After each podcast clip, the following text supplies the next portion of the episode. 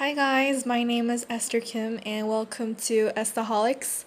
I hope you enjoy this episode of my podcast and stay tuned.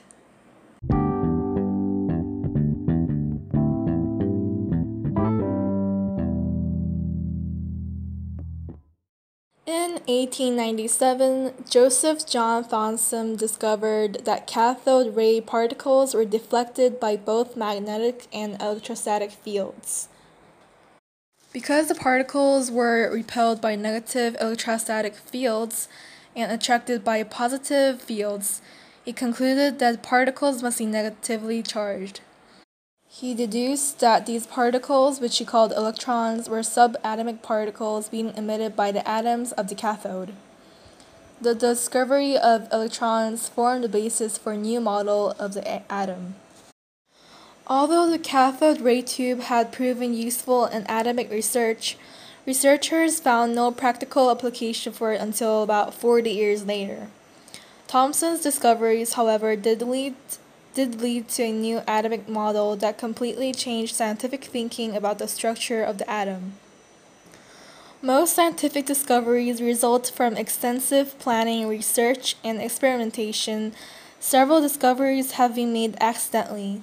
A scientist searching for a solution to one problem accidentally discovered something entirely different.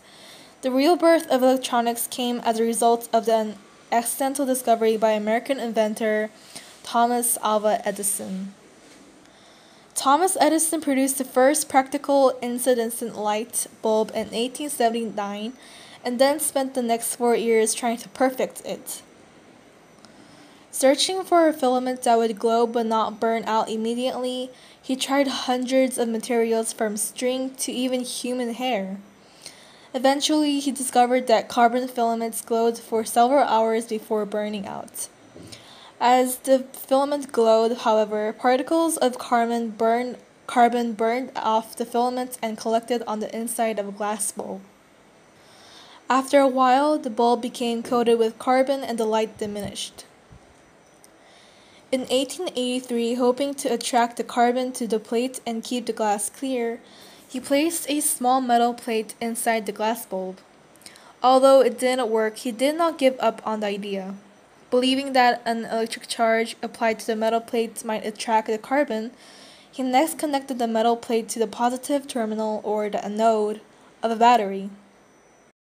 And he switched on the current to the bulb back and forth and did that for several times.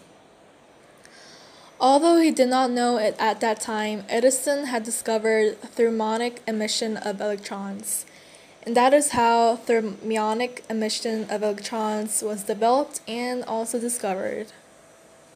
I you understood what um, Thomas Edison developed or discovered after venting the light bulb. I'll see you on my next one and be safe and always be a staholic. Bye.